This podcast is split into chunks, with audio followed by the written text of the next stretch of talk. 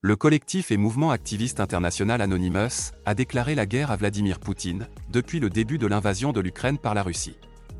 L'un des buts d'Anonymous est de rendre compte auprès de la population russe qu'il s'agit bien d'une véritable guerre en Ukraine.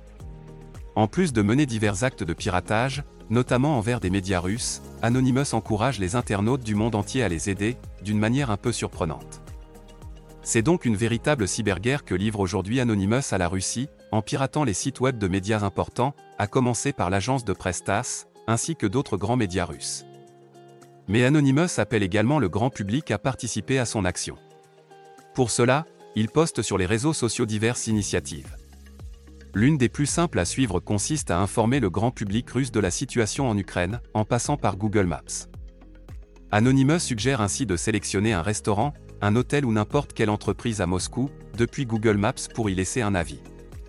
Il suffit alors de donner 5 étoiles à l'établissement, et de laisser un commentaire positif relayant ce qui se passe actuellement sur le front ukrainien.